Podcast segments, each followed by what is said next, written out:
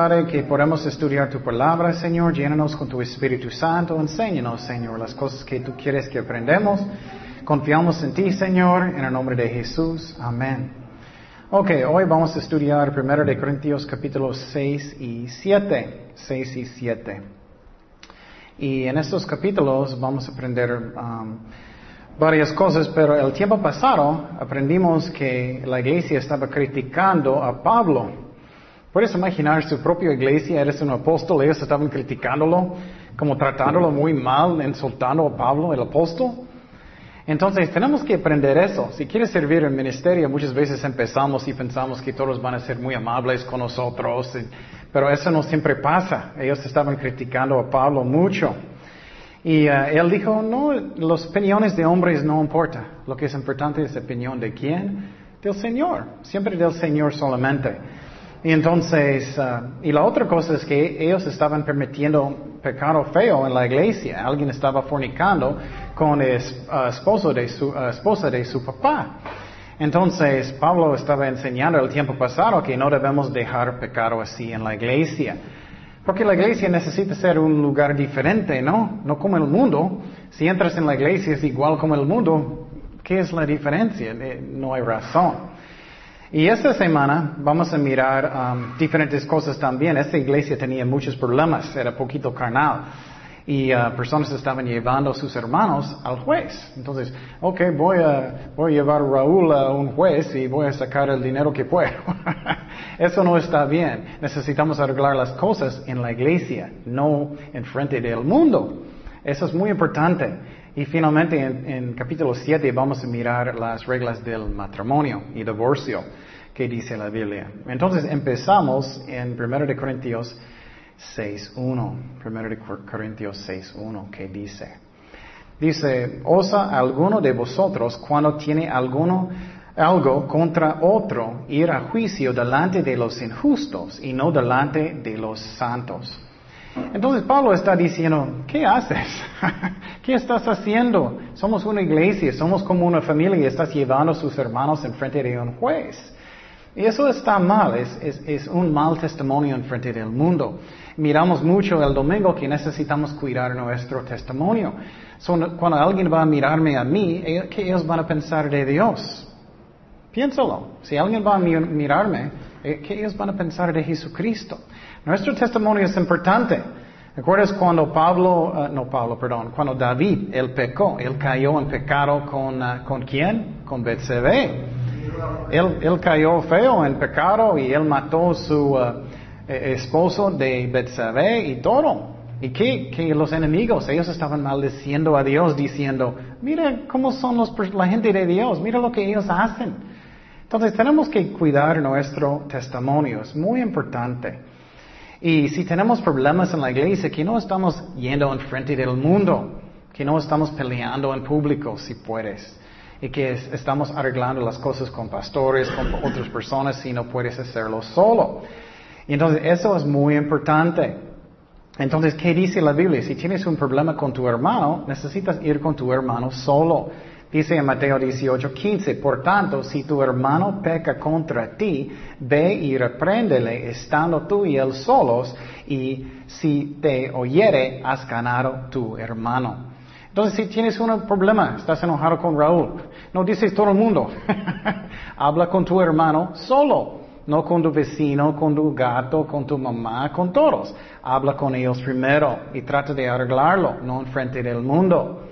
16 dice, mas si no te oyere, toma aún contigo uno o dos para que en boca de dos o tres testigos conste toda palabra.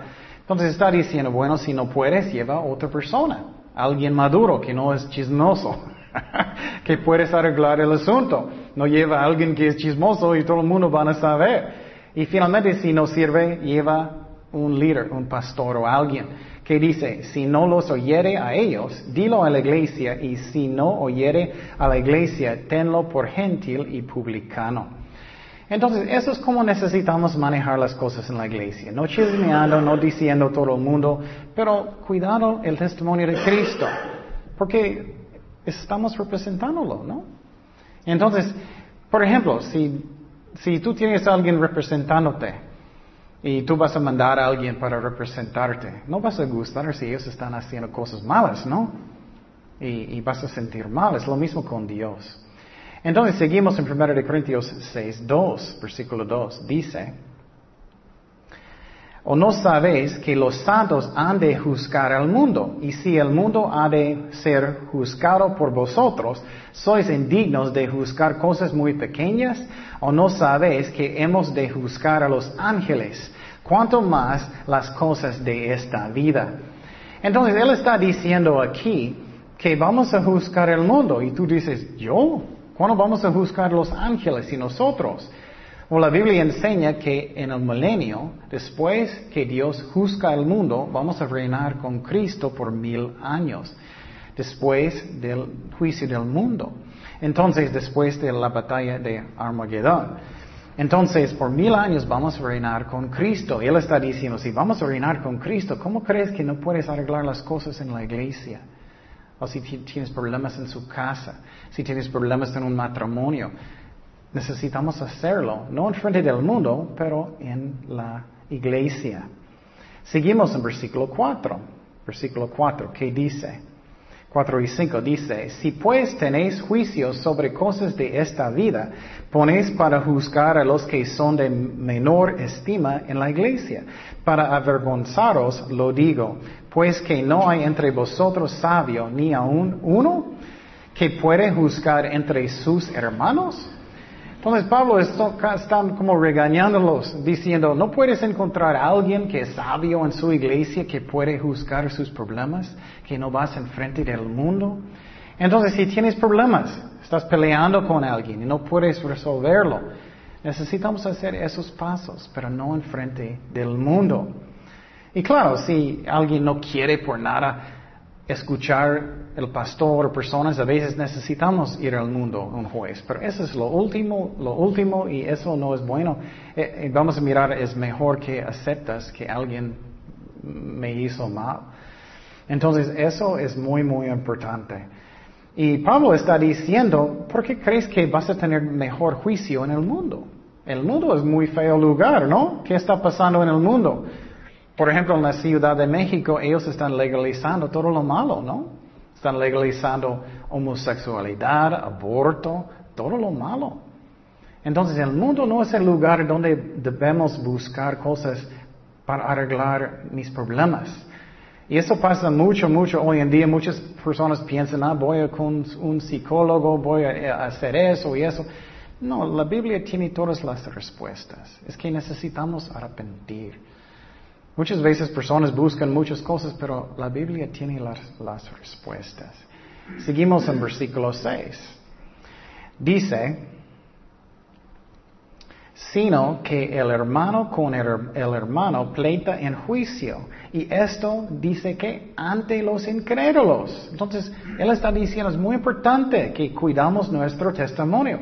Así que, por cierto, en ya, es ya una falta en vosotros que tengáis pleitos entre vosotros mismos, porque no sufrís más bien el agravio. Porque no sufrís más el ser defraudados, defraudados. Entonces Pablo está diciendo, eso no está bien, ustedes están haciendo eso en frente del mundo, estás llevando a su hermano en frente de un juez.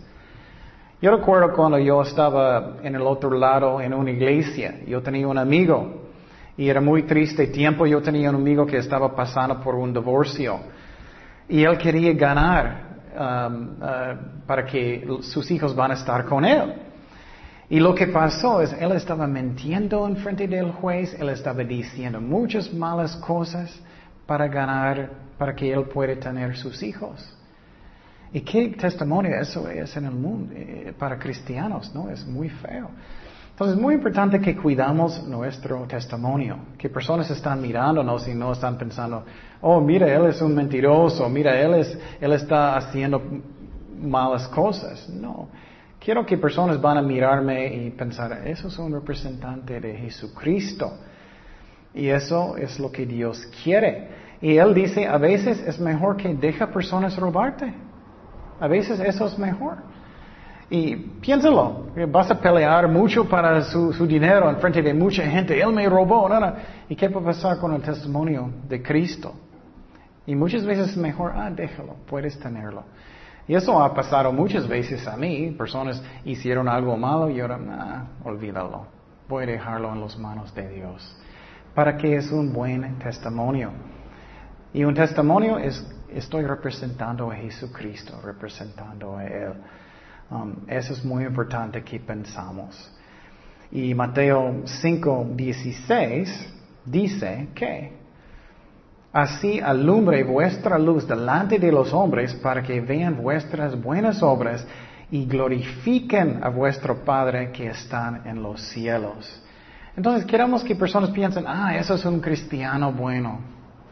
Eso es un representante de Cristo. Para que tú tienes una vida que es hermoso y puede representar a Dios. Y claro, a veces fallamos y pedimos perdón a Dios, pero mejor que estamos caminando bien con Dios. Versículo 8, que dice, pero vosotros cometéis agravio y defraudáis y esto a los hermanos. Eso es muy triste. Ellos estaban robando a sus propios hermanos. Muchas veces pensamos que, oh, ellos son cristianos, ellos van a tratar todos bien. No. Lo triste es que a veces cristianos se están portando mal también. A veces ellos roban, a veces ellos engañan, a veces ellos hacen malas cosas. Y eso puede atropezarnos. Tenemos que reconocer que eso también pasa. El, mejor ejemplo que yo sé es la vida de Judas. Él engañó todos los apóstoles. Él estaba encargado de qué? Del dinero. Y él estaba robando de la iglesia. Entonces tenemos que tener cuidado, no solamente porque alguien dice que soy un cristiano, ellos son cristianos, o posible es un cristiano que está cayendo en pecado. Tenemos que cuidarnos. No cada uno es real y no cada uno está caminando bien con Dios. Solamente quien nunca falla, Jesucristo. Él siempre es amor, Él nunca. Pero nosotros, nosotros necesitamos ser buenos ejemplos. A veces lo que pasa es personas se enojan, oh, ellos me trataron mal y puede ser lo mismo. no, hacemos como Cristo quiere. Versículo 9 dice, no sabéis que los injustos no heredarán el reino de Dios. No erráis. Mira eso, eso es muy importante. Mira lo que dice. Si alguien puede practicar esos pecados sin, sin arrepentimiento, ellos no son cristianos verdaderos. ¿Qué dice? No sabéis que los injustos no heredarán el reino de Dios. No heréis ni los fornicarios, ni los idólatras, ni los adúlteros, ni los afeminados, ni los que echan con varones, ni los ladrones, ni los ávaros, ni los borrachos, ni los maldicientes, ni, los estafadores heredarán el reino de Dios. Wow. Entonces, si tú eres un borracho, no vas al cielo. Dice claramente. Dice claramente. Muchas veces personas piensan, ah, no importa, nada, voy a pedir. No puedes vivir en pecado y ser un verdadero cristiano. Si estás batallando y estás tratando de arrepentir con todas sus fuerzas y a veces fallas es otra cosa. Pero alguien que puede vivir en pecado y no, ellos le gustan, no son cristianos, no son salvados. Entonces, eso es muy importante que entendemos. Um, seguimos. Um, eh, miramos en Mateo 7, 21. Ese es un versículo muy fuerte. Mira lo que dice Jesucristo. No todo el que me dice, Señor, Señor, entrará en el reino de los cielos. Oh, soy un cristiano, voy a la iglesia, voy con los hermanos, estamos cantando. Y Posible está sirviendo y todo, pero mira lo que dice, sino el que hace la voluntad de mi Padre que está en los cielos. Muchos me dirán en aquel día, Señor, Señor, no profetizamos en tu nombre, y en tu nombre echamos fuera demonios, y en tu nombre hicimos muchos milagros, y entonces les declararé nunca os que conocí. Qué fuerte, ¿no? Entonces muchas personas que piensan que ellos están salvados, no son. Y una medida es todavía vives en pecado, todavía has arrepentido sinceramente o no. Por ejemplo, yo, por muchos años, yo estaba tomando mucho. Yo creía en Jesucristo, pero nunca arrepentí. Hasta que finalmente, ay, ya no quiero más de este cochinero y arrepentí. Y eso es un señal. Yo recuerdo a mi primer, primer amigo cristiano, él era falso. Él sabía de la Biblia, él estudió la Biblia, él estaba en la iglesia mucho, él estaba sirviendo. Hasta que un día miré que él, estaba robando cosas de su trabajo. Él no era real, era falso. Cada persona que dice, Señor, Señor, no va a, entrar en el cielo. Pregunta en su corazón, ¿has arrepentido o no? Versículo 11. Seguimos. Dice, oh, perdón, no, no terminé eso. Y entonces les declaré, nunca os conocí, apartaos de mí, hacedores del maldad. Seguimos en versículo 11, dice, y esto erais algunos, mas ya habéis sido lavados y habéis sido santificados, eso significa apartados a Dios, ya habéis sido justificados en el nombre del Señor Jesús y por el Espíritu de nuestro Dios. Entonces Él está diciendo, pero ustedes cambiaron. No creo que todos, pero Él dijo, ya, Cristo te lavó, Cristo te cambió. Pero es muy importante que entendamos cada vez, otra vez, que cada persona que dice que soy un cristiano no necesariamente son. ¿Qué dijo Cristo? Él dijo una advertencia muy fuerte. Él dijo, cuidado de lobos que tienen ropa de qué? Ovejas. Entonces, algunos van a parecer cristianos, van a parecer buen cristianos. Ellos tienen ropa de, de una oveja, tiene todo. Pero adentro son qué? Son lobos. Y hay falsos profetas y pastores y todo. Tenemos que tener cuidado. Versículo 12. Dice, todas las cosas me son lícitas, mas no todas convienen. Todas las cosas me son lícitas, mas yo no me dejaré um, dominar de ninguna. Las viandas para el vientre y el vientre para las viandas pero tanto al uno como a las otras destruirá a Dios. Pero el cuerpo no es para la fornicación, sino para el Señor y el Señor para el cuerpo. Entonces, Pablo está diciendo todas las cosas son lícitas o legal. Pero él no está diciendo que fornicación es legal. él está diciendo todas las cosas que está, que la Biblia dice que está bien, está bien. Pero algunas cosas no están en la Biblia y no es algo que es tan exactamente pecado. ¿Me explico? Por ejemplo, un ejemplo es deportes. Deportes están bien. Pero si estás haciendo solamente deportes 24 horas y nunca estás estudiando la Biblia, nunca estás cuidando su familia, cambio qué? Pecado. Entonces, cada cosa que hacemos no me ayuda a avanzar y ganar cosas para Dios. ¿Me explico? ¿Cómo estoy usando mi tiempo? Estoy estudiando la Biblia, estoy leyendo, estoy sirviendo al Señor. ¿Qué estoy haciendo? Cada cosa no es bueno, aunque no es en contra de la Biblia. Y por ejemplo, a mí me gusta chocoroles, siempre estoy diciendo. me gusta dulces. Y eso no es en contra de la Biblia, pero si estoy comiendo 24 Mm, ah, paquetes cada, cada hora, no, eso no es bueno. eso no me ayuda. Entonces, cada cosa es lícito que es de la Biblia, pero no cada cosa es bueno. ¿Cómo estoy usando mi tiempo para Dios? ¿Cómo estoy usándolo? Eso es muy importante. Es como estamos en una carrera. Cuando yo estaba en, mi, en prepa, yo corrí en un grupo.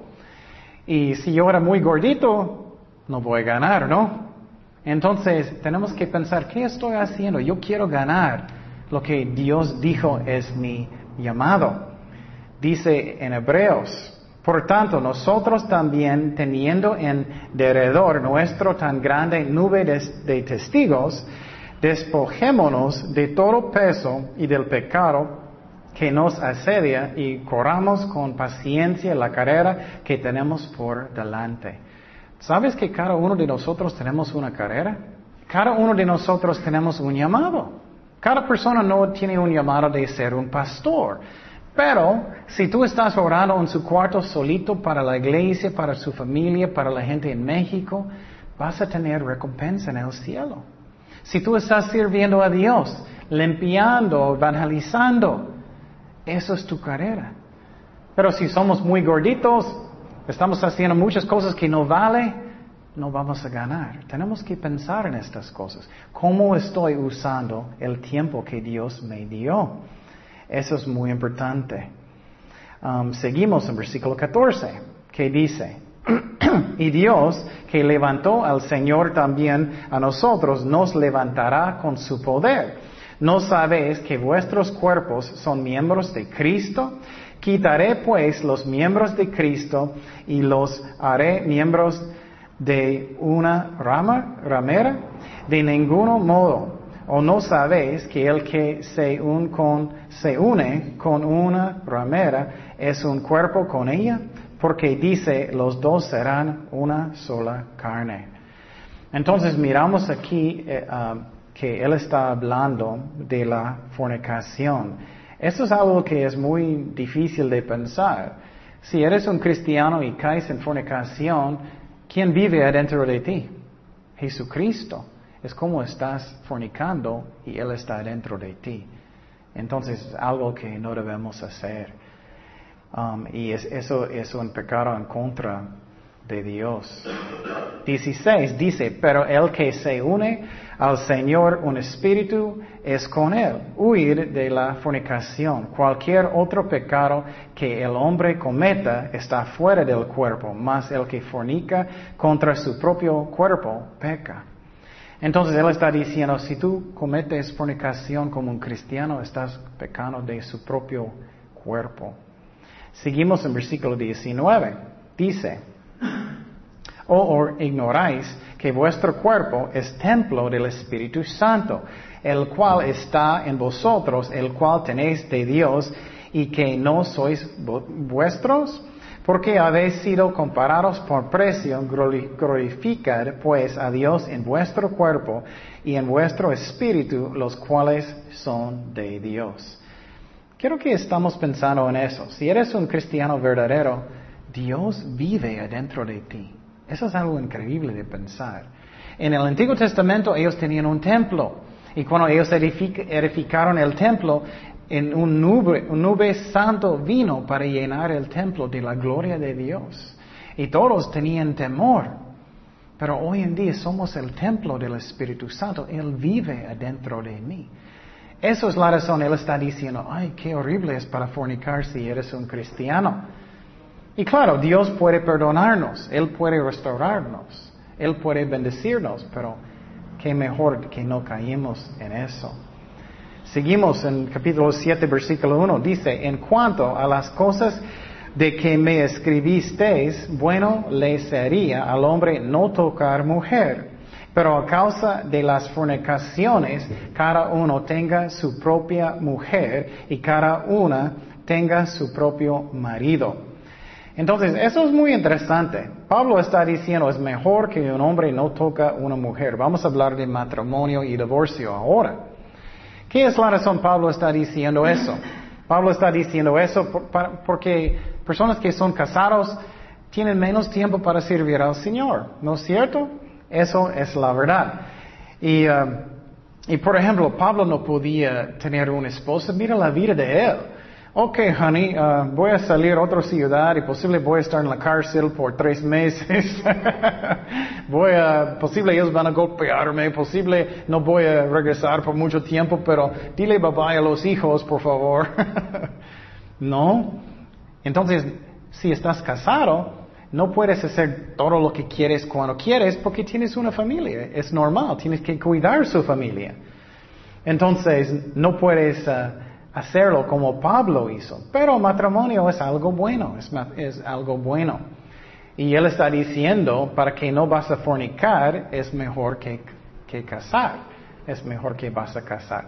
Por ejemplo, en el jardín, Dios hizo a Adán, ¿recuerdas? Él hizo a Adán de la tierra. ¿Y qué dijo Dios a él? Él dijo qué? En Génesis 2.18. Y dijo Jehová Dios, no es bueno que el hombre esté solo, le haré ayuda idónea para él. Entonces desde el principio Dios dijo, no es bueno para estar solo. Pero si hay un don de ser solo. Y entonces, ¿quién siempre está contigo? Jesucristo siempre está contigo. Y, uh, y matrimonio es algo bueno, es importante. Pero necesitamos, si quieres casar un día, es muy importante que buscamos la persona que Dios escoge. Ora que Dios te guía si quieres casar un día. La persona que Dios quiere. Siempre estoy diciendo que un matrimonio es como la cárcel. Estás en la cárcel con su esposa, con su esposo, y nunca puedes salir. Pero, ¿vas a estar feliz en la cárcel o vas a, estar triste? Entonces piensa mucho. Tienes que vivir con esa persona año y año y año y años y años y años. Es muy importante que oremos y que buscas a alguien que tiene el mismo llamado, que ellos quieren servir al Señor, que ellos quieren buscar a Dios juntos. Por ejemplo, si tú decides, ah, yo quiero servir a Dios, qué difícil si tienes una mujer que, o un esposo o esposa que no quiere buscar a Dios. Vas a estar, ¿qué? Peleando, peleando, peleando. Es muy importante que buscamos la persona que Dios escoge. Y es una regla que no debemos casar con una persona que no es cristiano. Versículo 3. Dice, el marido cumpla con la mujer el deber conjugal y asimismo la mujer con el marido. La mujer, la mujer, no tiene potestad sobre su propio cuerpo, sino el marido, ni tampoco tiene el marido potestad sobre su propio cuerpo, sino la mujer.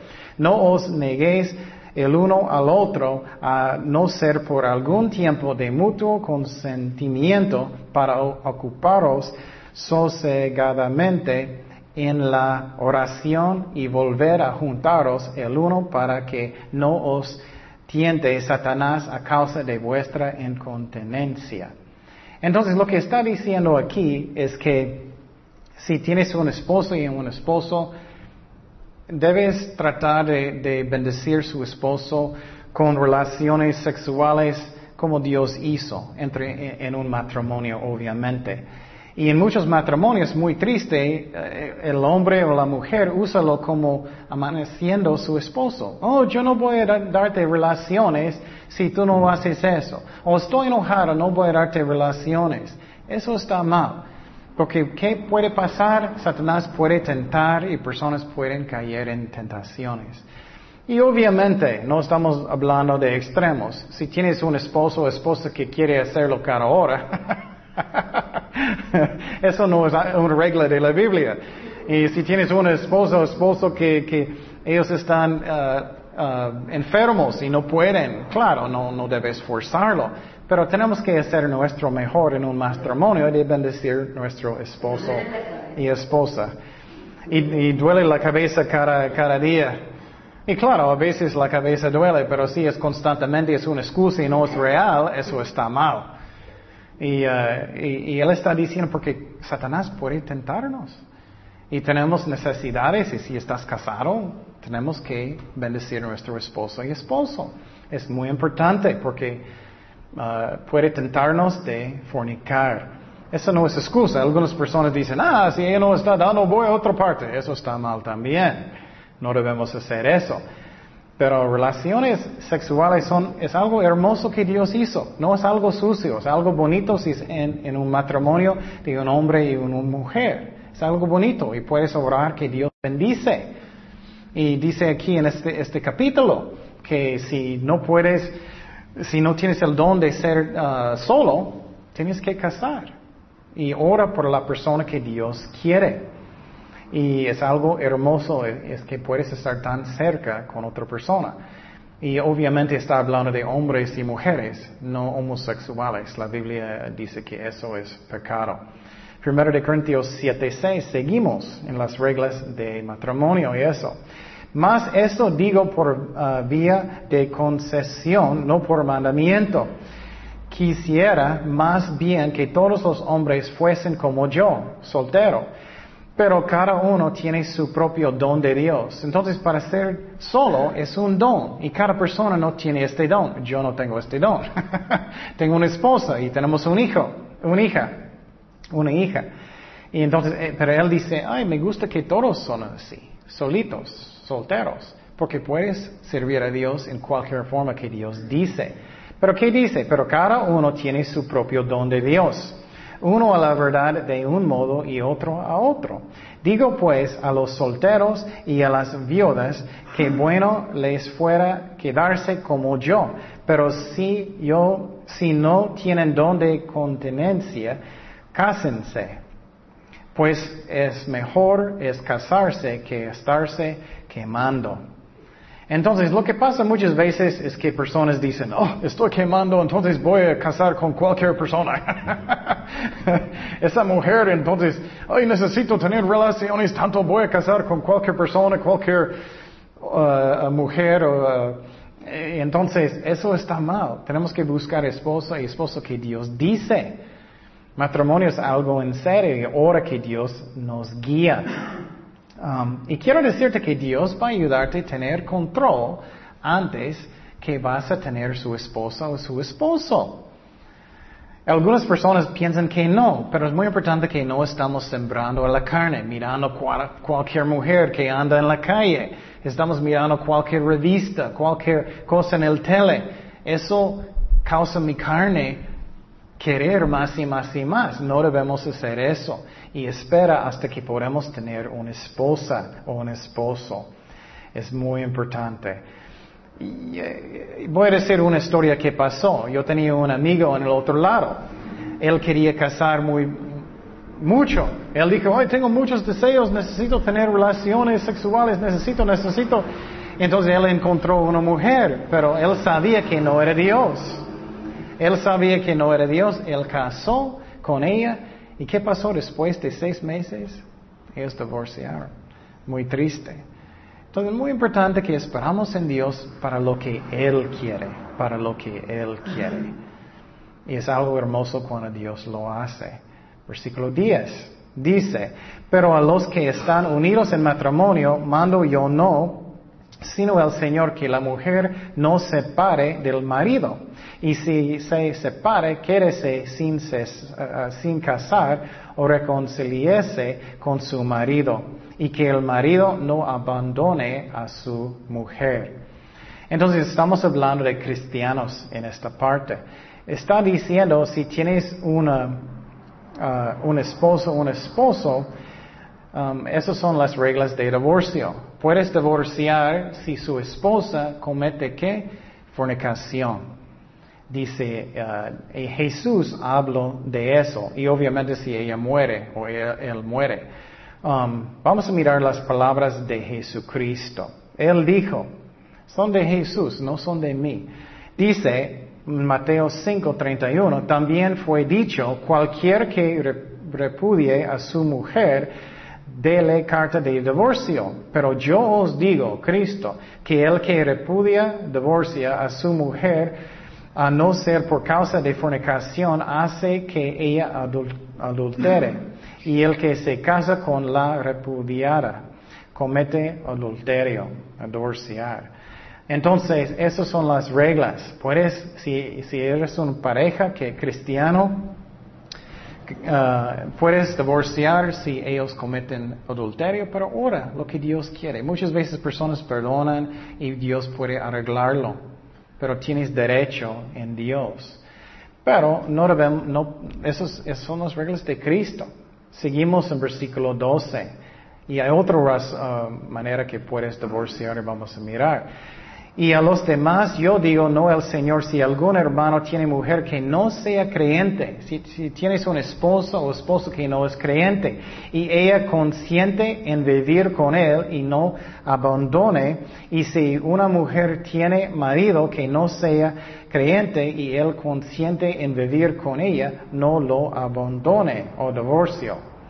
Entonces, si tienes un esposo y esposo, es muy difícil para un cristiano para tener un esposo que no busca a Dios, que no es creyente.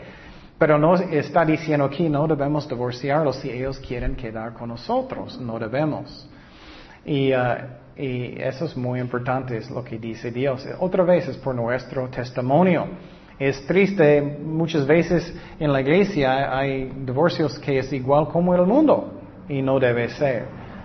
Versículo 14 dice, porque el marido incrédulo es santificado en la mujer y la mujer incrédula en el marido, pues de otra manera vuestros hijos serían inmundos, mientras que ahora son santos. Pero si el incrédulo se separa, sepa, sepárese para que no está el hermano o la hermana sujeto a servidumbre en semejante caso, sino que a paz nos llamó Dios. Entonces lo que está diciendo aquí es que a veces tienes una pareja y los dos no conocen al Señor. Y uno de los dos aceptan al Señor. Ellos se arrepienten.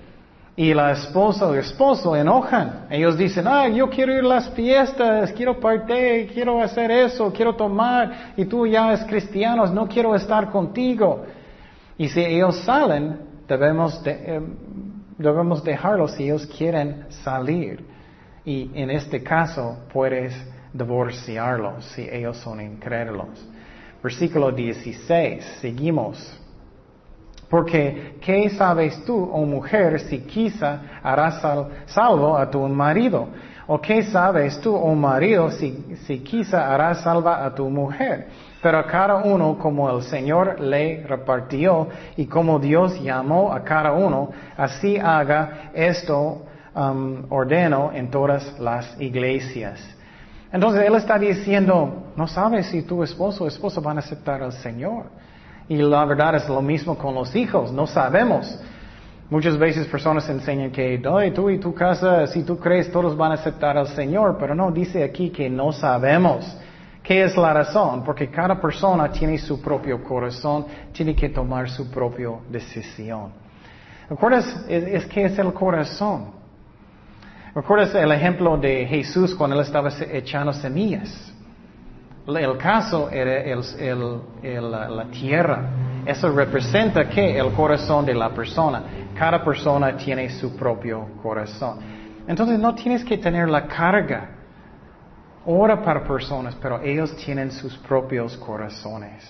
Versículo 18 dice, fue llamado a algunos siendo circunciso, quédese circunciso.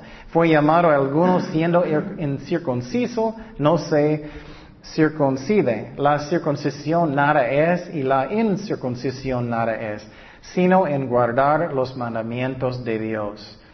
Entonces Él está diciendo, si aceptas al Señor, ya eres un cristiano, no necesitas cambiar todo inmediatamente. Solamente cambia las cosas si estás haciendo algo malo. ¿Me explico? Creo que la hermana era dueña de, uh, de, los bares y todo. Ella necesitaba cambiar su vida. Si aceptas al Señor y andas en pecado, posible estás vendiendo alcohol o haciendo cosas que no debes, eso sí necesitamos cambiar como Dios guía. Pero no, necesitas ser circuncidado como judíos, no necesitas hacer eso. Pero haz tú mejor dónde estás. Muchas veces personas dicen, no, no tengo nada de hacer, no tengo nada de hacer. Eso no es cierto. ¿Dónde estás? Estás en una casa. Eres una luz para Cristo en su casa. Eres una luz en tu iglesia para Cristo. Eres una luz para Cristo con sus vecinos. Puedes hacer muchas cosas donde estás. Muchas veces personas dicen, ah, ¿dónde está mi iglesia de 20 mil personas? ¿Dónde está mi ministerio gigante? No, empieza en lo poco, sea una luz en tu casa. Ora solo en su, en su, su cuarto y ora mucho, busca a Dios. ¿Dónde estás? Versículo 20 dice, cada uno en el estado en que fue llamado, en el se quede, quede fuiste llamado siendo esclavo, no te dé cuidado, pero también si puedes hacerte libre, uh, procurarlo más, porque el que es el, uh, porque el que en el Señor fue llamado siendo esclavo, liberto es del Señor. Asimismo, el que fue llamado siendo libre, esclavo, esclavo es de Cristo. Por precio fuisteis comparados, no os hagáis esclavos de los hombres, cada uno hermanos en el estado en que fue llamado, así permanezca para con Dios. Un ejemplo muy bueno de eso, de un esclavo, es alguien que está en la cárcel. Muchas personas aceptan a Cristo en la cárcel. ¿Qué es la razón? Finalmente sientes que estás en el fondo, ¿no? Finalmente sientes, ay, voy a arrepentir. Finalmente, ay, soy humilde. Y muchas veces personas en la cárcel piensan, no puedo hacer nada, estoy en la cárcel. No es cierto. Puedes ser una luz donde estás. Y Dios va a usarte más y más y más. Puedes orar en la cárcel, puedes buscar a Dios en la cárcel. Y en estos tiempos de los romanos, ellos tenían esclavos, muchos ellos tenían. Versículo 25 dice, en cuanto a las vírgenes, no tengo mandamiento del Señor, mas doy mi parecer, como quien ha alcanzado misericordia del Señor para ser fiel. Tengo pues esto por bueno a causa de la necesidad que apremia, que hará bien el hombre en quedarse como está. Estás ligada a mujer, no procures soltarte. Estás libre de mujer, no procures casarte. Entonces lo que está diciendo aquí otra vez, si aceptas al Señor, busca a Dios donde estás, no busca ser divorciado, busca lo que Dios dice. Versículo 28. 28 dice, mas también si te casas, no pecas. Y si la doncella se casa, no peca. Pero los tales tendrán aflicción de la carne y yo os la quisiera evitar. Esa parte es chistoso. Él está diciendo, si vas a casar, vas a tener problemas. Esa es la verdad. Cada matrimonio que conozco tiene problemas a veces. ¿Por qué? Porque somos humanos. Somos pecadores, ¿no? Si tienes un cuarto en su casa, posible la esposa va a decir, me gusta Rosita, me gusta Rosita. y el esposo va a decir, no, no, quiero azul, quiero azul, quiero azul. Y ustedes están peleando, peleando. Es que somos diferentes. Problemas a veces es normal en matrimonios. Y claro, necesitamos buscar como Dios quiere y tener paz. Pero a veces es normal. Versículo 29. Dice, pero esto digo, hermanos, que el tiempo es corto. Resta pues que los que tienen esposa sean como si no la tuviesen, y los que lloran como si no lloresen, llorasen, y los que se alegran como si no alegrasen, y los que compran como si no uh, pues se yesen. Entonces lo que está diciendo aquí es que estamos cerca de la venida de Jesucristo. Él está cerca. Estamos mirando los terremotos. ¿Ustedes han mirado, han mirado tantos terremotos? Yo nunca. Cada, cada mes estamos mirando más que nunca. Entonces la venida de Cristo está cerca. Ustedes están listos. Y Pablo está diciendo, él no está diciendo aquí, bueno, ignora a su esposa de su esposa. no, tenemos que cuidar nuestras familias. Pero que estamos buscando a Dios, que estamos buscando cómo puedo servir a Dios. Y, pregunta su corazón. Estoy buscando a Dios con todo mi corazón para servirlo. Vamos a estar enfrente de Cristo un día, después de la muerte. Piénsalo, vas a estar enfrente de Dios y vas a dar cuentas cómo usaste su vida. Versículo 31 dice, y los que disfrutan de este mundo como si no lo disfrutasen, porque la apariencia de este mundo se pasa Quisiera pues que estuvieses sin congoja. El soltero tiene cuidado de las cosas del Señor, de cómo agradar al Señor, pero el casado tiene cuidado de las cosas del mundo, de cómo agradar a su mujer. Y eso debemos hacer, debemos cuidar a nuestros esposos. Algunas personas ignoran su familia y voy a servir a Dios, eso está mal. Mejor que buscas juntos cómo puedes servir a Dios juntos.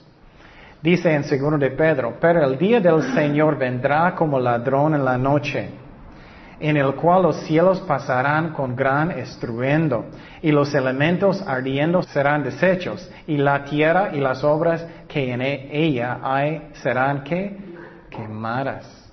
Entonces está diciendo, este mundo va a pasar.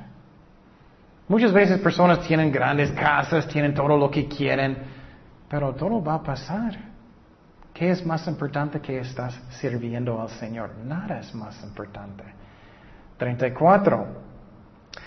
Hay asimismo diferencia entre la casada y la doncella. La doncella tiene cuidado de las cosas del Señor para ser santa así en cuerpo como en espíritu, pero la casada tiene cuidado de las cosas del mundo, de cómo agradar a su marido. Entonces Pablo está diciendo muchas veces, él, piensa es mejor ser soltero, pero todos no tienen este don. Yo no tengo este don. Pero busca cómo puedes servir a Dios juntos si tienes uh, un esposo o esposo. Es, versículo 35, esto lo digo para vuestro provecho, no para tenderos lazo, sino para lo honesto y decente y para que sin impedimento os adquiréis al Señor. Um, es lo mismo, él está diciendo, es, es, más fácil servir al Señor si no estás casado. En una forma sí es cierto. Por ejemplo, si alguien va a llamarme y decir, oh, Ken, quiero que tú vas a venir eh, a Mexicali y predicar el Evangelio por tres semanas. O oh, si soy, soltero, oh, ya me voy. Pero si tengo esposa, tengo una hija, no puedo salir en cualquier momento, necesito, eso está bien, y orar y, y cuidar mi familia. Entonces, esa es la razón Pablo está diciendo eso. Versículo 36. Dice, pero si alguno piensa que es impropio para su hija virgen que pasa ya de edad y es necesario que así sea, haga lo que quiera, no peca, que se case. Pero el que está firme en su corazón, tener, sin tener necesidad, sino que es dueño de su propia voluntad y has resuelto en su corazón guardar a su hija virgen, bien hace, de manera que el que la da en casamiento hace bien y el que no la da en casamiento hace mejor. Es, es lo mismo. Él está hablando, si, si tienes el don de ser soltero, mejor. Si no tienes el don, tienes que buscar una esposa. 39. Dice, la mujer casada está ligada por la ley mientras su marido vive, pero si su marido muriere libre es para casarse con quien quiera, con tal que sea en el Señor. Pero a mi juicio más dichosa será si se que quedare así y pienso que también yo tengo el Espíritu de Dios. Entonces, Pablo básicamente está diciendo mejor si puedes ser soltero porque vas a tener todo el tiempo para servir al Señor, pero la mayoría no tiene este don. la mayoría necesita orar para la esposa y esposa que Dios quiere. Pero el punto de todo es que busca cómo puede servir a Dios. Y no quiero que nadie piense que soy nadie. Puedes invitar personas a la iglesia, puedes evangelizar, puedes dar folletos, puedes orar en su cuarto, Puedes bendecir a los pobres. Cada persona puede servir a Dios y cada persona puede tener recompensa en el cielo. Nadie es más importante, pero ¿cómo estoy usando mi tiempo? Estoy buscando a Dios junto con mi esposo o con mi esposo. ¿Cómo estoy manejando mi tiempo? Entonces, esas son importantes cosas. ¿Y cómo estoy en mi testimonio? ¿Cómo está mi testimonio con el Señor? Estoy representándolo como Dios quiere. Y es un honor, ¿no? Para representar a Dios, es un honor. Él es el creador del universo. Y con el poder del Espíritu Santo puedo representar a Dios. Y quiero que ustedes estén pensando en eso. Yo tengo el Espíritu Santo, yo puedo buscar a Dios con todo mi corazón. Dios puede usarme a mí. No importa tu edad, no importa tus dones, Dios puede usar cualquier persona. Y piensa en eso. Oremos.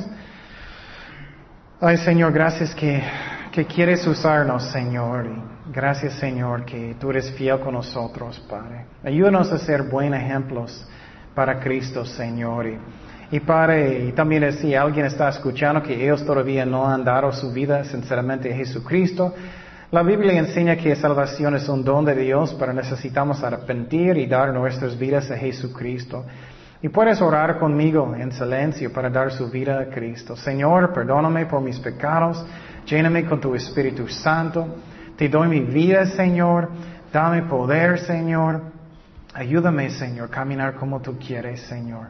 Perdóname por todo, Señor. Y gracias por la salvación que es un don de Dios. Y para nosotros cristianos, Señor, ayúdanos a ser buenos ejemplos en matrimonio y usar nuestros dones para ti, Señor. Gracias, Padre, por todo. En el nombre de Jesús. Amén.